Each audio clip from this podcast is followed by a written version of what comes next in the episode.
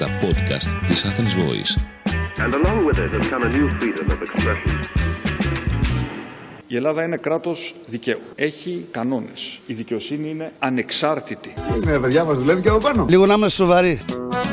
Seu Malaquias preparou cinco Έχεις καινούργια ταυτότητα. Τσίψε βάζουν λάθος. Θεωρώ ότι είναι σχήμα διαβόλου. Με λογική είναι, καταλάβα. You know, I became and I became. Έχουμε, να δω τι- τα ονόματά τους, τον κύριο Νίκο Γιοβανίδη και την κυρία Σωτηρία ε, Λαβή. Είστε και πώς το λέω. Αμφιφίτα κύριε. Αμφιφίτα λέει οι άνθρωποι μου. Είστε με τα καλά σας. Πώ είστε κύριε Βασίλη. Κάποιοι αλητήριοι εμπρηστές βάζουν φωτιές, εγκληματείτε ενάντια στη χώρα. Δεν θα γλιτώσετε, θα σας βρούμε, θα λογοδοτήσετε στη δικαιοσύνη. Κάνε μωρή λίγο, μην είσαι κατοψαπονάκης. Δηλαδή μπορεί κάποιος εργαζόμενος να δουλεύει 2 8ωρα σε δύο διαφορετικούς εργοδότες. Δρόμο ρε. Δουλειά βρε. dia. Ai, ai,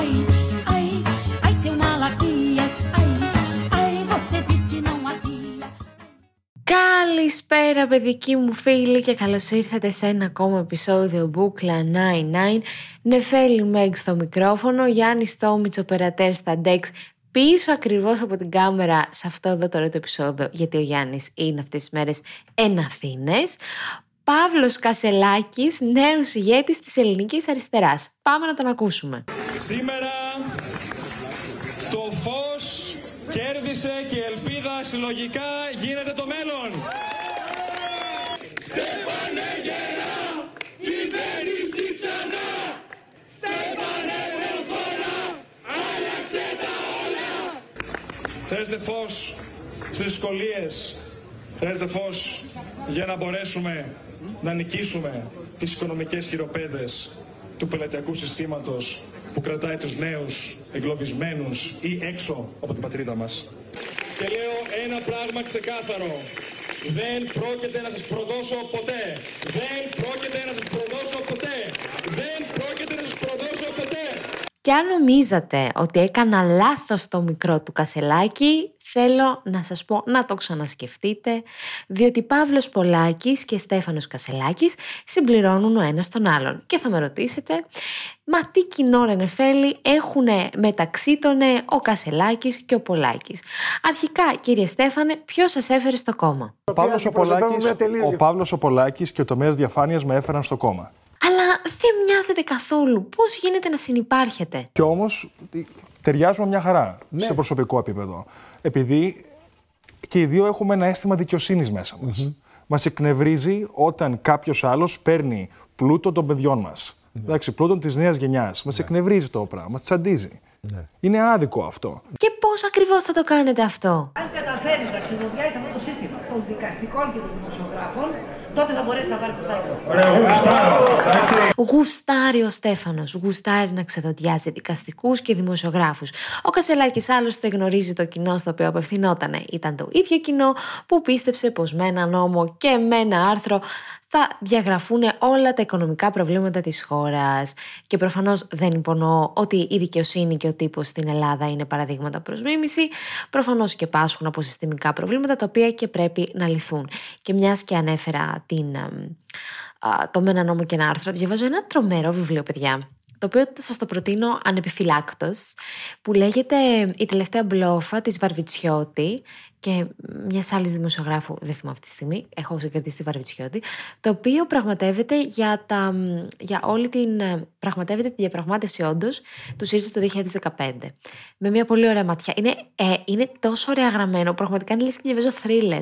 Σας το προτείνω λοιπόν ε, να το διαβάσετε αν θέλετε κάτι να, να ξέρετε από εκείνη την ε, περίοδο, το οποίο έχει και λίγο suspense, διότι τα περισσότερα έτσι ιστορικά βιβλία λαλαλά, γιατί και αυτό η ιστορία αποτελεί μέρος της ιστορίας, είναι ως επιτοπλίστων ε, βαρετά, να και η μαρμελάδα θα ακούγεται λογικά, λογικά στο βάθος. Συμπληρώθηκε η, τρι, η, η τριάδα.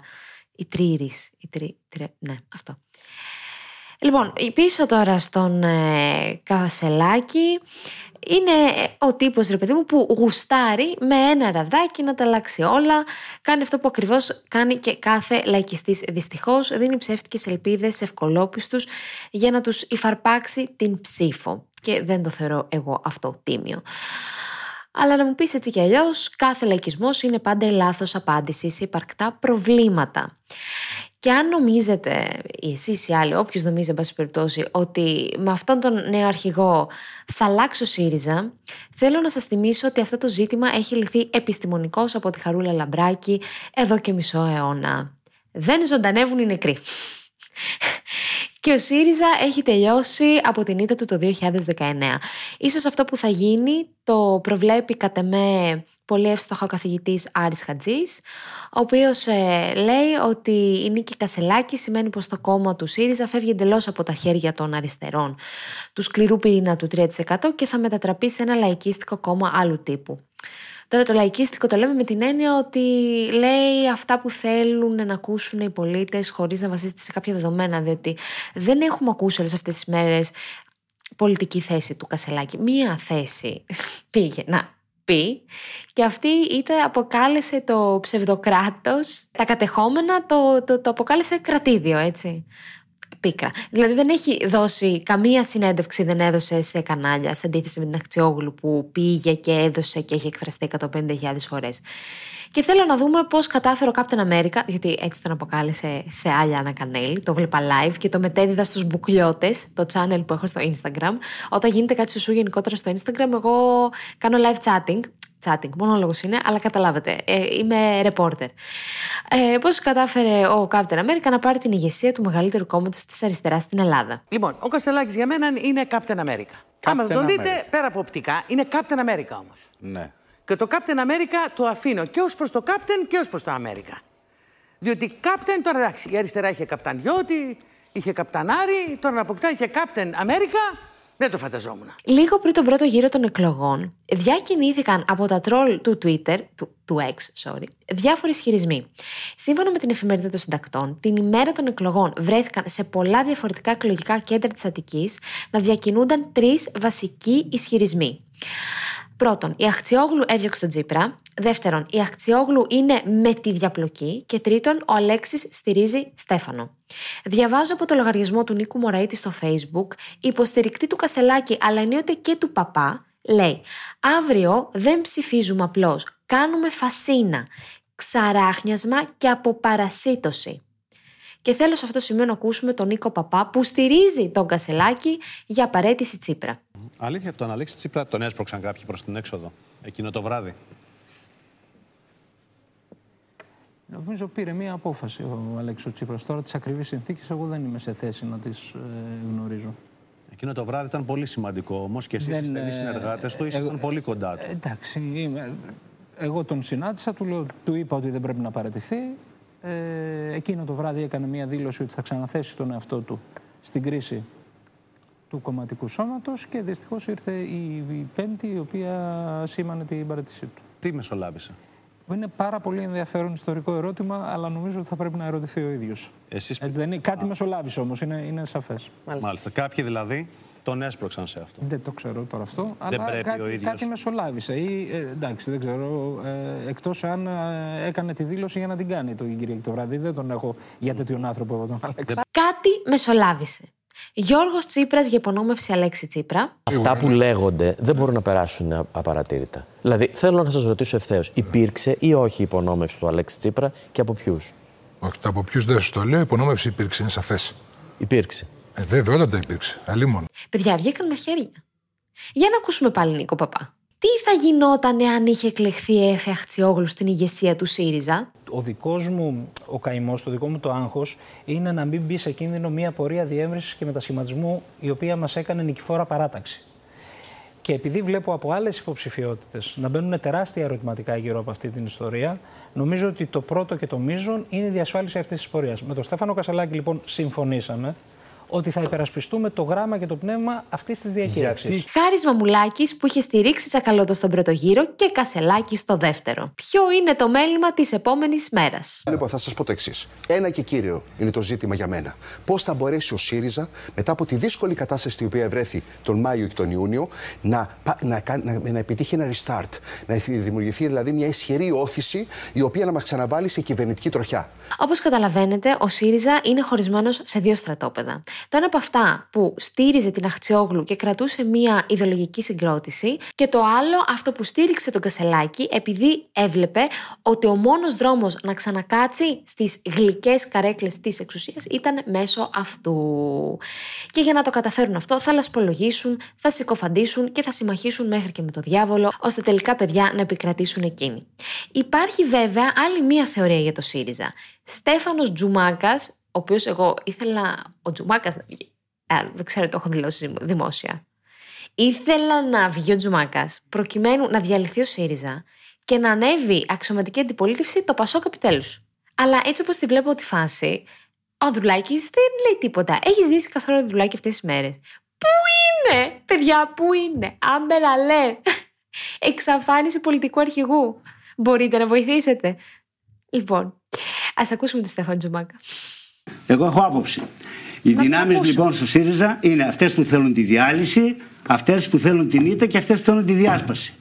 Καθαρά πράγματα. Και μέσα στο ΣΥΡΙΖΑ. Υπάρχουν δυνάμεις μέσα στο ΣΥΡΙΖΑ που θέλουν διάλυση δηλαδή; Φυσικά. Για να πάμε για άλλο κόμμα. Και με τι χαρακτηριστικά, κεντρώα ή αριστερά, ας πούμε. Γιατί και Αυτά τώρα που τι είπατε. Άνευ σημασία. Είδατε ο κόσμος που πήγε και ψήφισε, έχει καμία σχέση με ιδεολογία και πολιτική. Σου λέει, Να, εγώ θα πάω να ψηφίσω να δω ε, γιατί. Ο, κατά του Μητσοτάκη και μπράβο. Έτσι, και από εκεί και πέρα διάφορες φαντασιώσεις για να χτυπήσουμε αυτούς γιατί κάνουν ζημιά στο αυτό, για να κάνουμε εκείνο. Διάφορα τα οποία είναι φαντασιώσεις, όχι πραγματικότητες. Ναι. Αλλά έτσι είναι ο κόσμος. Ανάλογα με την πληροφόρηση που έχει, πράττει και τα ανάλογα. Θεμητά όλα. Τέτοια ανθρωποφαγία δεν την έχω δει πουθενά. πουθενά. Εύχομαι καλή επιτυχία στο νέο πρόεδρο του ΣΥΡΙΖΑ, ελπίζουμε να μην είναι πρόεδρο και αναμένω, σπίρτο αναμένω, την πορεία του Πολυτεχνείου κατά της Αμερικάνικης πρεσβείας. Αυτό θέλω πάρα πολύ να το δω. Στέφανο Κασελάκη μπροστά μπροστά σε πορεία, διαμαρτυρία, διαδήλωση έξω από την Αμερικάνικη πρεσβεία. Εδώ είμαστε και θα δείτε. Και ας περάσουμε τώρα στην αντίπερα όχθη του πολιτικού συστήματος. Στέλιος Πέτσας για εθνικό αστεροσκοπείο. Εγώ ξέρετε τι βλέπω. Για πείτε μου. Τι τελευταίες μέρες και γενικά όχι μόνο τώρα. Το βλέπω και την περίοδο που έχουμε τις χιονοπτώσεις και πλημμυρικά φαινόμενα. Ναι. Βλέπω μια πολιτικοποίηση του Εθνικού Αστεροσκοπείου Αθηνών που δεν μου αρέσει καθόλου. Και για πείτε μας, πώς σας φαίνονται τα πορίσματα των επιστημόνων σχετικά με έλλειψη επικοινωνίας των αρμόδιων κυβερνητικών φορέων για την πρόληψη φυσικών καταστροφών; Να ακούσουμε. Αμφισβητώ αυτό. Και εκεί είναι, παιδιά, όσοι θέλουμε να διαφυλάξουμε τους δημοκρατικούς θεσμούς και πρέπει να βαρέσουμε καμπανάκια. Όταν η εξουσία αμφισβητεί πορίσματα επιστημονικών φορέων, όταν νομίζουν ότι είναι υπεράνω όλων και ξέρουν καλύτερα. Και τι έκανε ο Μητσοτάκης για αυτή τη δήλωση; ε, του Ντάνιελ των καταστροφικών πλημμυρών. Ε, δεν αισθάνομαι ότι στην πολιτική προστασία έχουμε καταφέρει και έχουμε εντάξει όλα τα σημαντικά μετρολογικά δεδομένα τα οποία έχουμε στη διάθεσή μας. Και γι' αυτό και μία από τις πρώτες πρωτοβουλίες θα είναι η μεταφορά στην πολιτική προστασία και της ΕΜΗ, αλλά και του Εθνικού Αστεροσκοπείου, έτσι, έτσι ώστε κάτω από έναν φορέα να βρίσκεται όλο το επιστημονικό δυναμικό της χώρας. Ξέρετε, οι επιστήμονες δεν συμφωνούν πάντα σε όλα μεταξύ τους, αλλά είναι πολύ σημαντικό να συνομιλούν όλοι στην πολιτική προστασία, ώστε να μπορούμε και εμείς να κρίνουμε τα επιστημονικά δεδομένα τα οποία ε, θέτουν στην ε, διάθεσή μας. Θα κρίνει λοιπόν η κάθε κυβέρνηση εάν τους βολεύουν μάλλον τα επιστημονικά δεδομένα που τους παρουσιάζονται; Για να ακούσουμε τι απαντάει για όλο αυτό το εθνικό αστεροσκοπείο. Με λίγα λόγια, παιδιά, αυτό που είπε, διότι αν δεν καταλάβατε αυτό που έγινε, ήταν ότι ο Μητσοτάκης στην ΔΕΘ δήλωσε ότι το αστεροσκοπείο θα περάσει υπό την ηγεσία του Υπουργείου Κλιματικής ε, Κρίσης και Πολιτικής Προστασίας.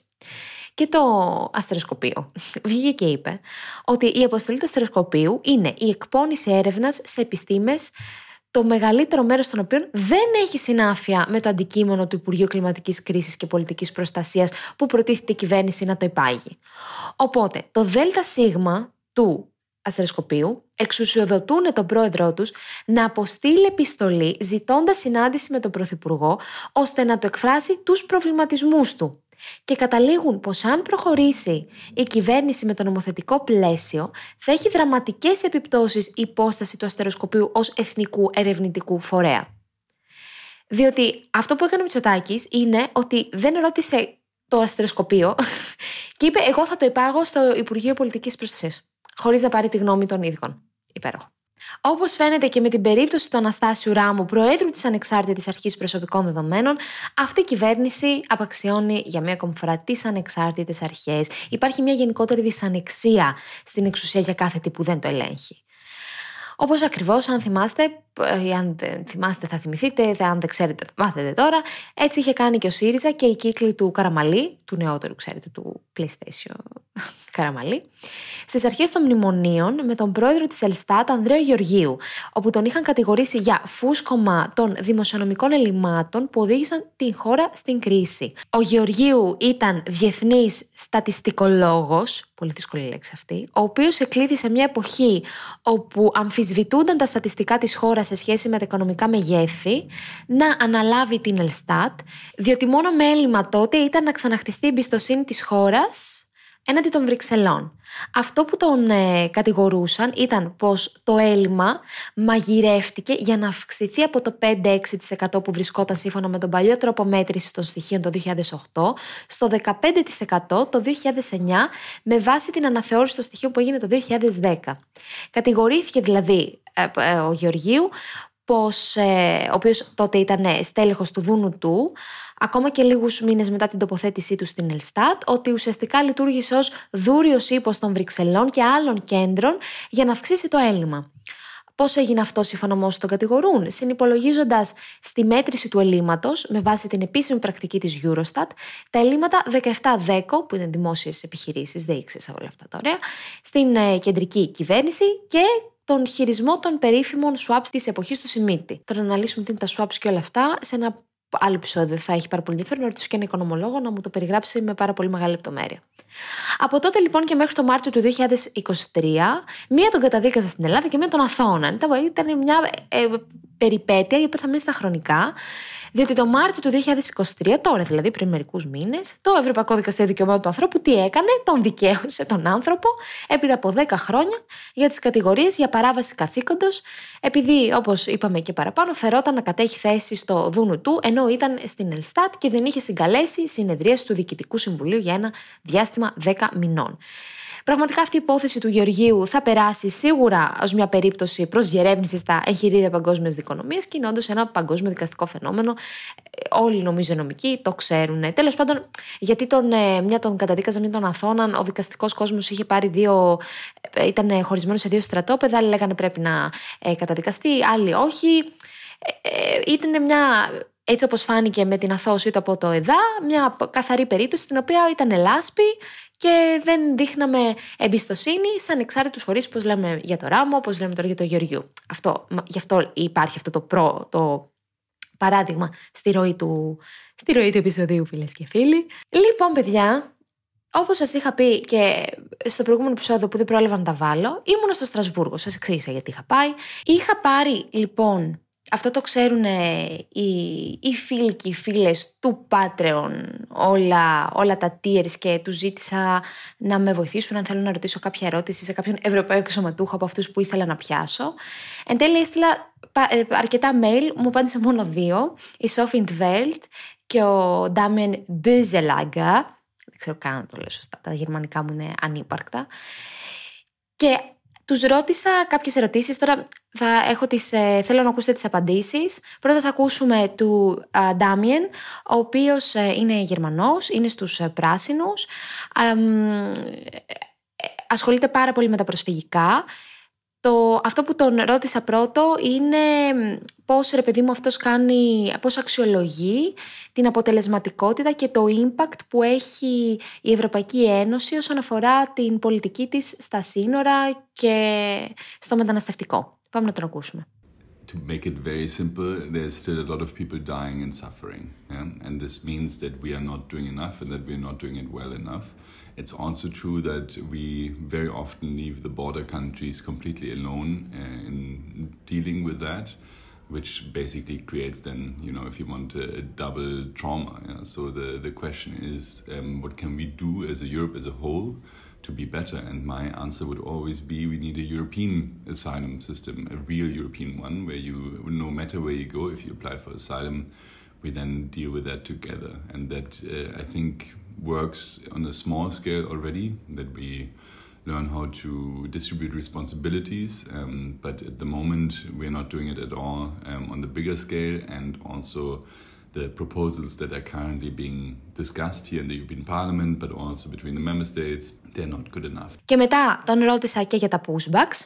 So to be honest, I, I don't think this is any more allegations. Uh, pushbacks are happening. There has been video material about this, and this is a breach of our fundamental rights. So we need to make sure that whatever rights we have, um, and also that asylum seekers have, we guard them with everything we have, because that means rule of law. That means you know that things are actually working in a way that they should be. As soon as we start accepting that laws are being broken systematically, we are going down a very bad path. Um, and so for me, it's very important that whenever there's any allegations, that we follow up, that there's an independent monitoring mechanism to check what's going on, that we really make sure that whatever the rights currently are, we safeguard them with everything we have. And if we are unhappy about the system as it is built, then we need to need, build a new system, but we cannot just, you know, uh, accept any form of, of breaches of rights. Πολύ φιλικός, πολύ καλός, πολύ κατατοπιστικός. Για να μην σας κουράσω, να ακούσουμε κατευθείαν και την Sophie Veld, η οποία είναι στο Renew, τώρα βέβαια θα πάει στη Volt. Είναι Ολλανδή, είναι ραπορτέρ της Πέγκα. Η Πέγκα ήταν μια επιτροπή που είχε έρθει στην Ελλάδα προκειμένου να διερευνήσει το θέμα των υποκλοπών. Ασχολείται πάρα πολύ με αυτά και με το Pegasus Act και με το Predator. Και αυτό εγώ που την ρώτησα ήταν πώς της φάνηκε η εμπειρία της εδώ πέρα στην Ελλάδα, τι χειρισμό είχε από την ελληνική κυβέρνηση, διότι δεν είχε δοθεί καθόλου δημοσιότητα, αν θυμάστε, όταν ήρθε η Πέγκα στην Ελλάδα. Δηλαδή, μόνο δύο μέσα το βγάλανε, δεν ασχολήθηκε κανένας με αυτό. Α ακούσουμε τι μας είπε. The problem is that the European Parliament does not have full powers of inquiry. I think if there's ever going to be treaty change, then this is one of the things that has to be addressed. We need to have the powers to hear witnesses under oath and to have access to confidential information. So we're a little bit handicapped by that. The Greek government, like all the other EU governments, has basically refused to cooperate. That is, I mean, they were all very friendly, and you know, some would meet with us and some would not, but we didn't get any meaning of, meaningful information or cooperation from anyone.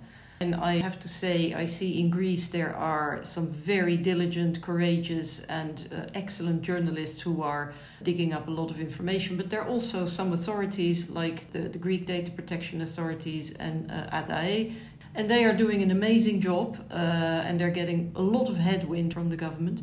Uh, I understand that now also the tax authorities are looking into the matter, and I think it is essential that we get to the truth. Because if governments have the power to use spyware against journalists, against critics, against opposition politicians, or even politicians of the governing parties, then democracy is dead because it means that there are no countervailing powers anymore, that nobody can scrutinize the government, nobody can, let's say, reveal wrongdoing or ask critical questions. And I think if I look at Greece, a country which is very dear to my heart, there have been a lot of events in this year in particular which I think merit very thorough scrutiny and reporting. Uh, and therefore, it is essential that the, the issue of spyware is resolved, that we are absolutely sure it will not be abused anymore in Greece, and that there is full clarity and justice uh, for the cases that have taken place in the past. Μοναδική εμπειρία που κατάφερα να πάρω από αυτούς τους ανθρώπους εγώ συνέντευξη, ήθελα και πραγματικά και από άλλους. Το είχα γράψει στο Patreon ποιοι άλλοι ήταν αυτοί. Και χάρηκα παιδιά πάρα πολύ. Για μένα ήταν μεγάλο επίτευγμα και που μίλησα στην Ursula von der Leyen και που μίλησα σε αυτούς όλους. Ήταν τρομερό το, το ταξίδι όλο. Μακάρι να βρεθώ εκεί να δουλεύω κάποια στιγμή ως Ευρωβουλεύτρια. Και τώρα, παιδιά, που θέλω. Α, ξέρετε, πριν περάσω στο ανδρικό κέφαλο, θέλω να σας πω τι ωραία που περάσαμε στην παράσταση. Πόσο χαίρομαι, παιδιά, που ήρθατε και για τη live ηχογράφηση που έγινε του επεισοδίου. Και ήταν, ήταν τρομερό. Δηλαδή, θυμήθηκα, όπως σας έλεγα και στο επεισόδιο που ξεκινήσαμε τη χρονιά με τα λεφτά του μπαμπά, θυμήθηκα πόσο γουστάρω αυτό το πράγμα πάνω στη σκηνή. Πόσο με γεμίζει, πόσο με, με, με, με, με, με, όλα τα με του κόσμου. Απλά ήθελα να εκφράσω την ευγνωμοσύνη μου και μέσω του επεισοδίου και να περάσω, παιδιά, στο σεξιστικό κομμάτι αυτής της εκπομπούλας, η οποία όμως δεν έχει τόσο σεξιστικό περιεχόμενο αυτή τη φορά ο ανδρικός εγκέφαλος, γιατί είναι μια παρατήρηση που έκανα στον εαυτό μου, δηλαδή. Μια συζήτηση που είχαμε με τα γειτόνια μου εδώ δίπλα. Σας έχω πει, έχω καταπληκτικούς γείτονες. Α, βεβαίως. Α, ε, μην ξεχάσω, έχει ανέβει special επεισόδιο μπούκλα με το Χάρι Ρώμα. Ο Θεός, το είδωλο. Μας έδωσε συνέντευξη. Να το ακούσετε. Λοιπόν, τους έλεγα, έλεγα στα παιδιά δίπλα και γενικότερα έκανα μία ε, ανασκόπηση, ενδοσκόπηση, γαστροσκόπηση, whatever, ότι ενώ ρε παιδί μου είμαι, είμαι μόνη μου και θα μπορούσα να, να είμαι με κάποιον. Αλλά είμαι τόσο καιρό μόνη μου που νομίζω ότι αρχίζω να γουστάρω αυτή τη μοναξιά. Δηλαδή, ενώ λέω ότι ναι, θα μπορούσα τώρα να μπω σε αυτή τη διαδικασία και να γνωρίσω, να κάνω, να ράνω, από την άλλη, γουστάρω πάρα πολύ που κοιμάμαι νωρίς. Όποτε δεν παίζω τίτσο, ας πούμε. Και δουλεύω μέχρι τις 12 το βράδυ και δεν έχω κάποιον να μου πρίζει τον πλακούντα και δεν έχω ρε παιδί μου χρόνο να ξοδέψω να βγω έξω. Θα μου πεις, όταν βγαίνεις έξω δεν είναι χρόνος για εξόδεμα, είναι χρόνος προς ευχαρίστηση, διότι γνωρίζει έναν άνθρωπο. Και... Ναι, αλλά να σου πω κάτι, δεν είναι κουραστικό και αυτό το πράγμα. Τώρα πού να καθίσεις και να γνωρίζεις κόσμο, εδώ, ενώ εδώ. Τον καναπέ μου τον ξέρω. Τη μαρμελάδα την έχω 7 χρόνια. Δηλαδή, ενώ από τη μία γκρινιάζω που είμαι μόνη, απ' την άλλη όμως ψιλογουστάρω. Έχω μόνο εγώ το πρόβλημα. Μήπως είναι κάτι universal. Μπορεί να μου λείπει κάποιο ένζυμο. Δεν ξέρω, να το κοιτάξω. Να με δει ένας ε, γιατρός, ένας παθολόγος, ένας ενδοκρινολόγος. Δεν ξέρω. Διότι και μου λέγανε, Μα πώς γίνεται από τη μία να και από την άλλη όχι; Ε, διότι νομίζω ότι όσο πιο πολύ καιρό μένει κάποιος μόνος του, έτσι συνηθίζεις σε αυτό το κλίμα και είναι πάρα πολύ δύσκολο να εισάγει κάποιον άνθρωπο μέσα σε αυτή τη φούσκα πού να κάτσεις και να τρέχεις ρε παιδί μου. Ξέρεις τι, τι προετοιμασία θέλει το, το dating. Τώρα δεν ξέρω, είναι τα πιο παραγωγικά μου χρόνια. Αξίζει. Ενώ εδώ έχω να προσφέρω. Γράφω μπούκλα, κάνω βίντεο. Εγώ αν βγω έξω δεν θα φάω τρει-τέσσερι ώρες έξω. Και αυτός ο χρόνος, ποιος θα μου το δώσει εμένα πίσω; Πρέπει να κοιμηθώ μετά, να ξυπνήσω, να κάνω και πάλι την αρχή. Ε, Γιάννη. Δεν υπάρχει χρόνος. Μπορεί εγώ όμως να είμαι τρελή. Γι' αυτό θέλω, λέω αυτό τον προβληματισμό μου σήμερα, για να μου πείτε και άντρες και, και γυναίκες και κορίτσια, γυναίκες, ε, αγόρια, ξέρεις όλα αυτά, να μου πείτε ε, ότι Νεφέλη, έχεις κάποιο πρόβλημα, το ακούω, ή να μου πείτε ότι και εσείς το αισθάνεστε και είναι πάρα πολύ φυσιολογικό και να μην νιώθω περίεργα στο κάτω-κάτω. Γι' αυτό, παιδιά, ζητάω από εσάς μία κόκκινη καρδιά της συμπαράστασης, αν το έχετε περάσει κι εσείς, ή το περνάτε και να προτείνετε και πώς βγαίνεις από αυτό ή μένεις αιώνια, να το μοιραστούμε στο επόμενο επεισόδιο, και μια μαύρη καρδιά της απαξίωσης, αν ε, δεν ταυτίζεστε με όλο αυτό και μας, με θεωρείτε, μας θεωρείτε όλους εμάς τρελούς και τρελές. Κάπου εδώ τελείωσε αυτή η παράνοια. Σας ευχαριστώ πάρα πολύ που μείνετε σε ένα ακόμη επεισόδιο που κλανάει. Θα σας δούμε την άλλη εβδομάδα. Ή βάλτε πέντε αστεράκια αν σας αρέσει, γιατί εδώ πέρα γίνεται χαμός. Το πάτρο σας το έχω αφήσει. Θέλω να ευχαριστήσω τον Ιωάννη, τον Στέλιο, τον Τζόρτζ, την Έλενα, τον Στράτο, τη Σπύρη, τον Γιώργο και τους όλους μπερμπάντιδες αυτοί καραμπουζουκλίδε του Patreon και όλους εσάς που μας στηρίζετε με ό,τι μπορείτε και, και να μην είστε στο Patreon και μόνο που ακούτε έχουμε πει ότι για μας είναι το Α και το Μέγα. Ε, Γιάννη. Πες να σε ακούσουνε. Έτσι. Να μην νομίζετε ότι είμαι τρελή και δεν είναι ο Γιάννης ε, πίσω από την κάμερα. Κατάλαβες, ψιλοκατάλαβες. Αυτά. Φιλάκια πολλά. Τα λέμε την άλλη εβδομάδα. Ήταν ένα podcast από την Athens Voice. Μπορείτε να ακούσετε τα podcast της Athens Voice στο athensvoice.gr και στο Spotify, στο Apple Podcast και το Google Play Music.